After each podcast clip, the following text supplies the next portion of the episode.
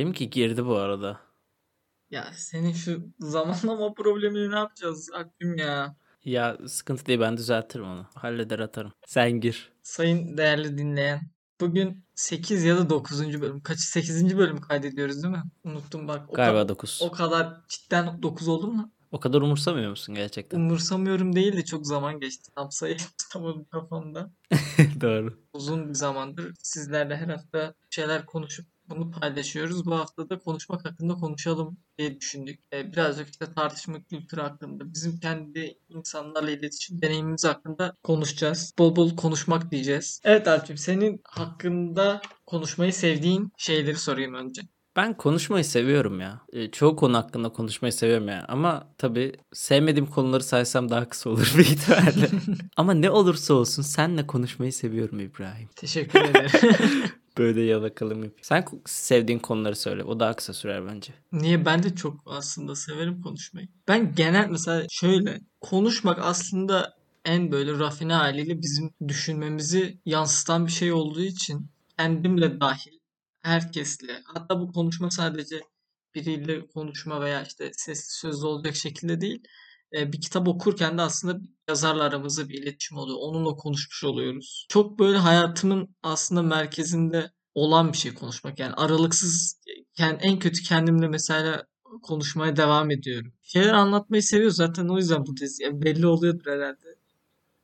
Evet doğrudur. Öyle deyince ben de fark ettim. Ben de ya teoride müzik üretmemin nedeni konuşup kendimi anlatmak. Güzel değinin kitapları. Bu kendimizi anlatma işi çok e, keyifli yani iyi hissettiren bir şey. Ama ben bir konu hakkında kaliteli tartışmaların içinde bulunmaktan daha fazla haz duyuyorum. Yani kendimi elbette anlatırım yani döne döne anlatmak hiç sıkıntı değil ama iyi kaliteli bir tartışma kadar insanı geliştiren çok az şey var. Ama iyi bir tartışma da çok az gerçekten. Yani e, bir türlü insanlar o sağlıklı tartışma ortamında şeyleri tartışmayı beceremiyorlar. Hep böyle bir işte olayı kişiselleştirme, çok böyle yanlış argümanlarla bir şeyleri savunmak işlevsiz bir hale getiriyor konuşmayı. Ama en çok konuşmayla alakalı tartışmayı seviyor olabilirim. Gerçekten mi ya? Benim pek öyle değil galiba. Çünkü genelde tartıştığımız diye en azından benim tartıştığım şey gerici oluyor. Ve dediğin gibi kişisele gidince o iş kalp kırıcı da olabiliyor. Yani tartışmayı seviyorum ama ço- çoğu insanlar tartışmaktan kaçınıyorum açıkçası. Genelde he he'ye getirmeye çalışıyorum. Ya tartışmak sadece şey değil. Bir argümanı haklı çıkarmaya çalışmak değil. Yani herhangi bir konuda elbette iki argüman, iki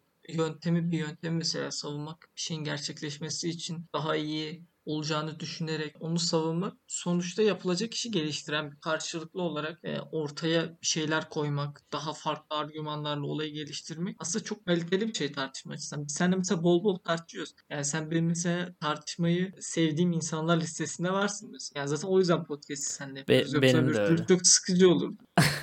Benim de öyle biliyor musun? Ama seninle mesela farklı olan şey şu. Seninle yaptığımız şey hani sen bir bilgi ortaya koyuyorsun. Ben bir bilgi ortaya koyuyorum. Sonra ayrılıyoruz. İkimiz de iki bilgideyiz. Ama ne bileyim din, politika gibi böyle gerici konularda başka insanlarla konuşunca olan hani ben bir şey söylüyorum, o bir şey söylüyor. Sonra söylediklerimizi toplayıp gidiyoruz sinirli bir şekilde. Yoksa tabii ki de tartışma benim de sevdiğim bir konuşma türü. Ya din ve politika insan yaşamıyla ilgili. Bunlar bizim nasıl yaşadığımızla ilgili şeyler. Çok aslında akıl zemininde tartışmaya sadece belli kısımlarıyla müsait oluyorlar. Onun dışında yani bir insanın bugüne kadarki alışkanlıkları bir tartışmada değişmiyor veya bir tartışmada kafasındaki e, argüman yanlışlanmıyor ki yanlışlığı ve doğruluğu da çok olmayan şeyler oluyor bu konular. O yüzden mesela tartışmanın kalitesini arttıran şeylerden biri de doğru konu üzerinde tartışmak. Yani mesela bir insan bugüne kadar senden daha farklı bir şekilde giyinip yaşamış olabilir, farklı bir şekilde inanmış olabilir. Ama bu tam olarak senin düşünce düzleminde gerçeklikle uyumlu olmasa bile o böyle yaşadığı için aslında senin buna karşı çıkmak çok zor ve anlamsız oluyor. Bu yüzden mesela tartışma kalitesini artıran en önemli şey dediğim gibi doğru zeminde tartışmak, doğru konular üzerinde tartışmak. Yoksa yani birçok konuda doğru seçim yapmazsak hep böyle kısır döngüde insanların birbirine hakaret edecek düzeye geldiği şeyleri tartışmış oluyoruz. Bir de doğru kafa yapısıyla galiba. Ya kafa yapısı demeyeyim de ya iki tarafın açık olması gerekiyor sonunda. Sonuçta. Ya evet o da çok sıkıntı. Yani tartışmada eğer bir şeyler öğrenmeye açık değilsen karşı taraftan tamamen zaman kaybı. Yani ben mesela şey hiç umursamıyorum. Yani elbette benim doğru olduğunu düşündüğüm hakikatle ilgili bir fikrim vesaire var. Ama bunun e, başkaları tarafından bilinmesi, kabul edilmesi benim umurumda olan bir şey değil. Yani başkaları için de böyle olması gerekiyor bence. Yani elbette kendi argümanlarımı, kendi düşüncelerimi insanların paylaşırım. Onlara katkıda bulunmak elbette isterim. Ama dediğim gibi yani bunun karşı tarafa geçmesi benim umurumda değil. Ve benim böyle bir sorumluluğum da yok aslında. Yani ben bununla görevlendirilmedim veya doğmadım. Bu yüzden insanların doğru düşünmesi e, bana batmıyorsa tabii e, çok önemli değil. Ama ben mesela tartışıyorsam illaki karşı taraftan da e, benim düşünceme, benim bakış açıma birazcık katkıda bulunmasını beklediğim için bir şeyleri paylaşıyorum. Yoksa mesela çok e, dogma bir şekilde benim düşünce yapımında var olan şeyleri ben zaten kimseyle tartışmaya açmıyorum. Yani dediğim gibi onlar bana aitse bunu başkasıyla zaten paylaşmama gerek olmadığı için tartışmaya da gerek duymuyorum. Ve çok huzurlu oluyorsun. Gerçekten ama o yap şeye ulaşmak gerekiyor. O bahsettiğin huzura, bazı şeylerin sana ait olduğunu bilmek gerekiyor diye düşünüyorum bu konuda. E, benim mesela şu an bazı konularda da aslında bu dediğimin dışına çıkmam da gerekecek illaki. Çünkü mesela bir hekim adayı olarak da bir halk sağlığı gönüllüsü olarak insanların daha sağlıklı yaşamaları için yani toplumsal düzeyde düşünüyoruz bunu ve tüm toplum uymadığı zaman ve buna yaklaşmadığı zaman bir anlamı kalmıyor. İnsanları bir yerde mesela daha sağlıklı yaşamaya ikna etmen gerekiyor. Yani bazı zamanlarda da aslında çok sıkıntılı düzenlere girebiliyor bu konuda tartışma. Ama benim kendi yaşamımda, kendi sorumluluklarım içerisinde olmadığı sürece çok sıkıntılı bir şey. Ben de tam konuyu buraya getirecektim biliyor musun? Ee, hani bazen öyle zamanlar olur ki de diyecektim ki sen o zamanı kendin için söyledin. Hani hekim olacaksın, insanları ikna etmen gerekiyor. Sence bu gibi durumlarda böyle olaya sofistçe yaklaşıp sadece karşıdakini ikna etmek uğruna bir iki teknik kullanmak etik midir?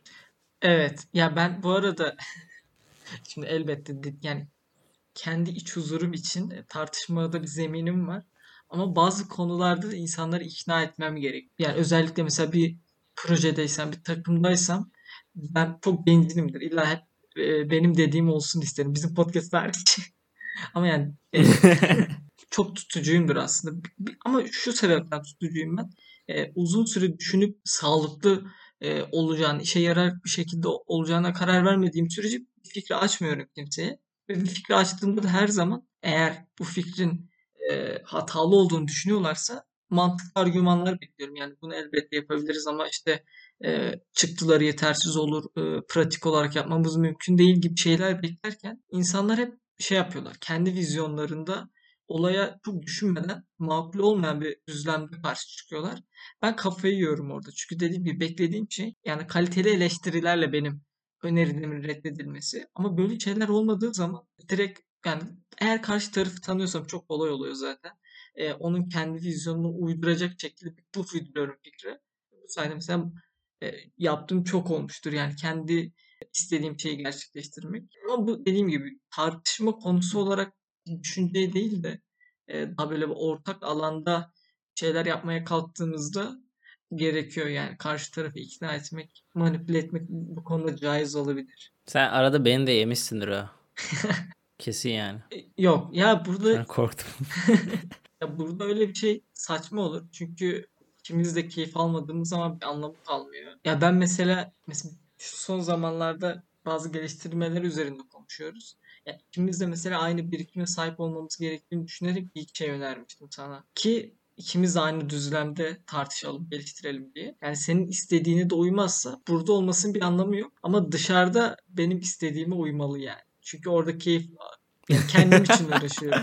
Doğru. Bir de dinleme konusu var. Ben bu arada çok böyle bir konuşma içerisinde ne kadar çabalasın bize karşı etmiş şu bu falan. İnsanları dinlemeyi de çok aşırı seviyorum ki iyi bir dinleyici olduğumu da düşünüyorum sadece karşılıklı iletişimde değil bir konu hakkında çok iyi düşünmüş ve bunu iyi açıklayabilen sayın değerli Pelin Dilara Çolak ablamız gibi onu çok iyi anlatan insanı da dinlemeyi de çok seviyorum. Onu başka bir bölüm överiz İbrahim. Sak, sakla içindeki sevgi. ben de yani konuşmaktansa dinlemeyi daha çok seviyorum. Çünkü kitap okumak gibi ya da bir film izlemek gibi geliyor bana. Böyle tamamen benim olmayan fikirleri duymak, başka bir zihne, zihnin kapısının açılması bayağı hoşuma gidiyor. Ama bir o kadar dinlenilmemekten de nefret ediyorum. Çünkü verdiğimin karşılığını alamıyorum. Sözüm ya söz kesilmesi de değil ne bileyim. Ya mesela o bir şey anlatıyor, dinliyorum. Sonra ben bir şey soruyorum ya da söylüyorum. Ona cevap bile vermiyor. Yine aynı doğrultuda devam ediyor. Bu, bu olayı pek sevmiyorum. Kaldıramıyorum da. Biriyle bir şey konuşmakla alakalı beni mesela birçok konuda buhran yaşamaktan, mutsuz olmaktan koruyan da farklı insanların deneyimlerinden beslenmek için. Çünkü insanların nasıl düşünüp hissettiğini anlayınca kendini daha iyi anlamlandırıyorsun. Bunu yaparken sadece başkalarını anlayarak değil, kendini açıklayabilmek için, anlaşıldığını hissetmek için konuştuğunda da e, eğer karşı tarafa geçirebiliyorsa, karşı taraf buna açıksa seni çok rahatlatan bir şey oluyor. Şey mesela iletişimde çok ciddi bir sorun. Bir şey anlatıyorsun. Karşı taraf ne söyleyeceğini tahmin ettiğini zannediyor. Aslında sen öyle düşünmüyorsun ama kafasına hemen farklı yerlerden bir bağlam seni anladığını düşünüyor. Seni işte susturmaya çalışıyor. Yani çok aslında seninle konuşmaya ilgili olmadığı için hemen geçiştirmek için böyle bir yol deniyor. Çok sıkıntılı yani hayatta tahammül edemem. Ee, hoş değil yani. İbrahim bir sokağa çıkıp eylem yapıyor. Beni susturamazsınız. Çok gülerdim. Yo, arada troll pankart açıyorlar ya herhangi bir konuda. Çok benim yapmama müsait olan bir şey. Doğru. bir gün öyle bir şey yaparız belki durumlar iyileşirse. Şundan bahsedecektim. Artık daha az yaşadığım için mi? Ya da artık daha az tartıştığım için de daha az yaşıyor olabilirim. Hani bir şey sırasında bir tartışma sırasında hani bunu herkes yaşamıştır. Tartışma biter. Bir yere doğru yürürken ya da banyo yaparken bir an ulan şu cevabı verseydim keşke şu argümanı söyleseydim diye. Ben bayağıdır yaşamıyorum. Neden sence? Hepsini o an ak- akıl edebilecek kadar zeki miyim? Sen söylerken benim de Bence değil aklıma- çünkü bu konu bu değil. Benim de aklıma uzun bir süredir yaşamadığım geldi. Ee, Bence uzun süredir tartışmıyoruz kimseyle. Tartışıyor muyuz? Ben tartışmıyorum galiba. Ya ben tartışıyorum da genelde plansız konuşmuyorum kimseyle. Yani bir insanla ne konuşacağımı bilerek konuşmaya girdiğim için zaten çoğu şeye hazırlıklı olduğumu düşünüyorum. Hiç böyle spontan Ha, sen bayağı antrenman yapıyorsun. Hayır antrenman yapıyorum değil. Ee, yani bir gündem oluyor. İnsanda bir, bir belirlenmiş. Şu saatte bu insanla bu gündem hakkında konuşacağım diye bildiğim için e, gündeme zaten kendi hazırlanıyorsun. Hiç böyle spontan tartışmıyorum insanlarla neredeyse. Bir de insanlar benimle pek tartışmıyor. Bu ne demek? Arada cidden mesela kaşınıyorum anladın mı? Böyle biriyle adam akıllı tartışmak istiyorum. Yani kapışmak Hı hı. istiyorum falan ama olmuyor yani hemen tamam haklısın yetiştiriliyorum o konuda hiç hoş değil. Herhalde anlıyorlar. Belki ona kaşındığını yaptığımı. anlıyorlar. Bu çocuk şey yapıyor. Bilerek kışkırtıyor beni diyorlar. Doğru olanı yapıyorlar. Bak bu konuşmaya başlarken işte toksik şeylerden bahsettik. Bir tartışmayı kötü yapan şeylerden. İşte şu an geldiğimiz nokta ben bunları zaten zevkine yapıyormuş. evet aynen. ben de onu diyecektim. Bizim aradığımız küfür etmemiz gereken eleman sen misin İbrahim? Yok yok. Ya O ben etrafta hani kabadayı ciddi konuşan insan da ben ciddi konuşurum. Hiç o konuda sıkıntım yok. Doğru. Peki son dönemde bu konuşmanın biz de aynı içeriği üretiyoruz tabii. Podcast'in bir içerik olarak sunulması hakkında ne düşünüyorsun? Geçen bölümde de herhalde biraz bahsetmiş tartışma kültürü, merak kültürü. Yani bizim aslında öğrenme dediğimiz şey tekil bir deneyim değil. Kültür içinde bir topluluk içerisinde öğrendiğimizde birbirimize bir şeyler kattığımızda her şey çok daha verimli oluyor. Bu podcast'te de mesela biz seninle her hafta bir konu belirleyip konu üzerine düşünüp anlatıyoruz. Bizim için çok önemli. Bazen denk geliyoruz insanlar bizden dinlediklerinden şeyler kazanıyorlar. Bu konu hakkında düşünüyorlar. Belki bizden ilham alarak bir şeyler üretmeye karar veriyorlar. E bu mesela işte bir kültür içinde, bir topluluk içerisinde gelişimi çok tetikliyor. Ya ondan ya oturup tek başınıza bir şeyler öğrenmenin hiçbir anlamı yok gerçekten. Ya bu bilgi paylaştıkça çoğalır klişesi ya bir klişeden öte olması gereken bir kültür gerçekliği aslında. Yani bir şeyler öğrendiğinizde ki ben çok yaparım. Bir yeni bir bilgiye denk geldiğimde bir şeyde yeni bir olayla karşılaştığımda onu hemen geçmem illa ki paylaşabileceğim biri olsun isterim çevremde. Onun üstüne fikir alışı yap, alışverişi yapabileceğim. Bu mesela benim çok sevdiğim bir şey. Kendi öğrenmemi önemsediğim bir şey. Bunu da mesela çok zorlarım insanları buna katılmaya. Yani hemen bir şeyler üretmek isteyen insanlara çok fazla şey yapmaya çalışıyorum. Yardımcı olmaya çalışıyorum. Çünkü öğrenen, üreten bir topluluk içerisinde olmak kadar zevkli bir şey yok yani. Yani bu kalitede bir yaşam insanın için çok gerekli ben. Sadece küçük bizim gibi topluluklarda değil. Aslında bir halkın, milletin de sahip olması gereken bir merak, araştırma, üretme. Çünkü bu sayede aslında bir şeyler öğrenip gelişiyoruz ve daha iyi şekilde yaşayabiliyoruz. Ben bizim okuldaki kulübe girdiğimde e, işte benim gözüme kestirdiğim bir arkadaş vardı. Müzik prodüksiyonla uğraşan. Ben dediğim gibi buna yapıştım. Bildiğim böyle cıkını çıkartacak, rahatsız edecek kadar yapıştım. Tüm sorularımı sordum. Yani o bilgi paylaşıldıkça çoğalır şeyini yani ciddi cıkını çıkardım. Ama şu anda da aynı şekilde şey bekliyorum. Kulübe biri gelse de bu kadar istekli bu sefer ben anlatsam yapsam hani kulüpte böyle bir kültür oluşsa insanlar daha çok üretse daha kolay üretse çünkü dediğin gibi ben yani aynı bilgileri hala öğreniyorum tekrardan öğreniyorum. Ama hepsi ayrı YouTube videosunu hepsi ayrı blog yazılarından öğreniyorum hepsi ayrı kitaplarda var. Bunun yerine tek bir kişiden tecrübe lerini ak- yani tek bir kişinin bana tecrübelerini aktarması düşünce hızlandırmış bu olayı. O yüzden ben de kimse kaçırmasın diye arıyorum bakalım gelen olur. Bu konuda benim e, lisede çok aşırı hevesli olduğumu biliyorsun zaten. Hala hevesliyim. Evet evet. Ama işte bir şeyleri arayan yani bir insan bulunca önce bir şeyler aramasını sağlamak için çabalıyorsun. Sonra arayıp Hı seni bulmasını falan bekliyorsun. Ben de bu arada senin gibi yani bir insanın bir şey bildiğini biliyorsam o bilgiyi bana vermek zorunda. Yani o bilgi kişisel bir mülk değil. Bu yüzden hem ben her bildiğimi mümkün olduğunca paylaşmaya ve her bilenden de bunları öğrenmek için çabalıyorum. Yani de- dediğim gibi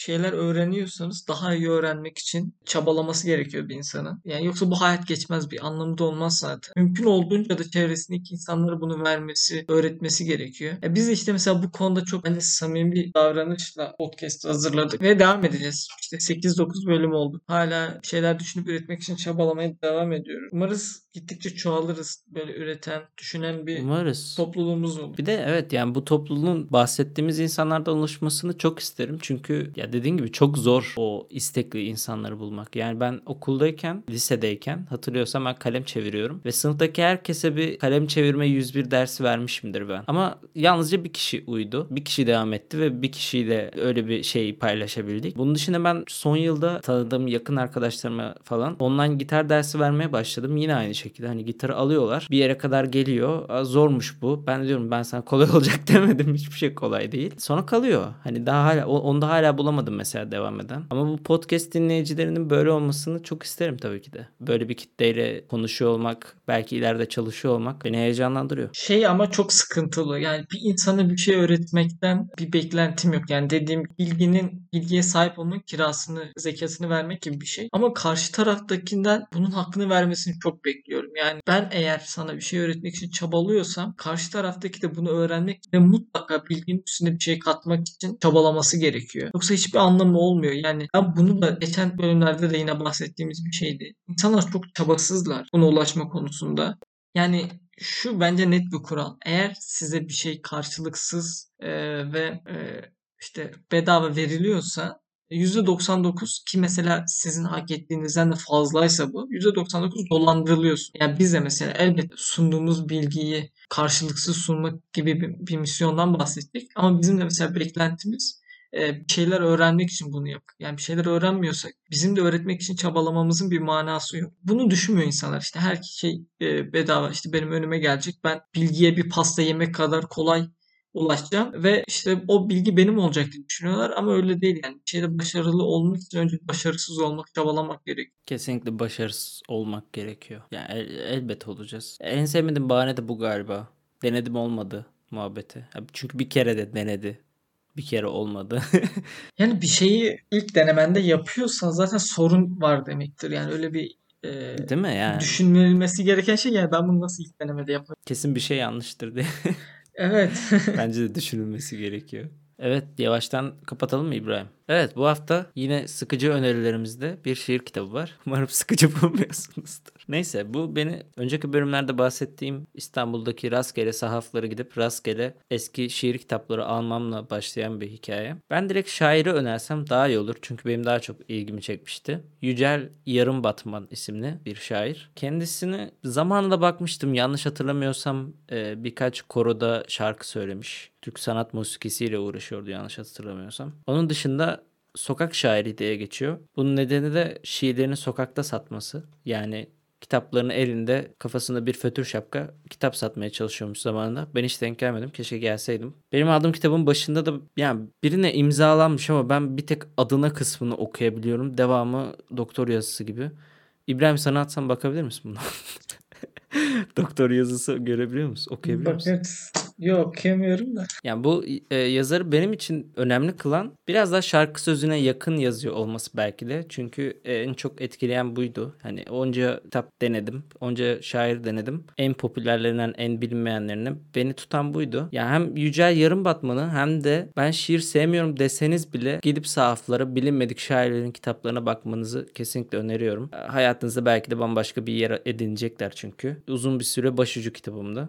Kesinlikle öneriyorum. Bu arada bendeki de Bir Kadın Bir Sokak Bir Kent isimli kitabı. Bu şiirle alakalı yani konuşmak üzerine konuştuk ama keşke bir yerde şiir içinde bir alt başlık açsaydık. İnsanın ne hissettiğini, ne düşündüğünü doğru anlamasını sağlayacak bir yüksek metin olarak, yüksek konuşma düzeyi olarak şiir bence insan hayatında çok önemli bir şey. Bu konuşmayla, yazarla konuşma çok e, önemli bir parantez açmıştım ama şairle konuşma şiir kitabında da ne düşündüğünü, ne hissettiğini anlaması için bence çok e, kaliteli bir aktivite. Evet sayın dinleyenler kendinize iyi bakın. Kendinize çok iyi bakın. Mutlu günler diliyoruz.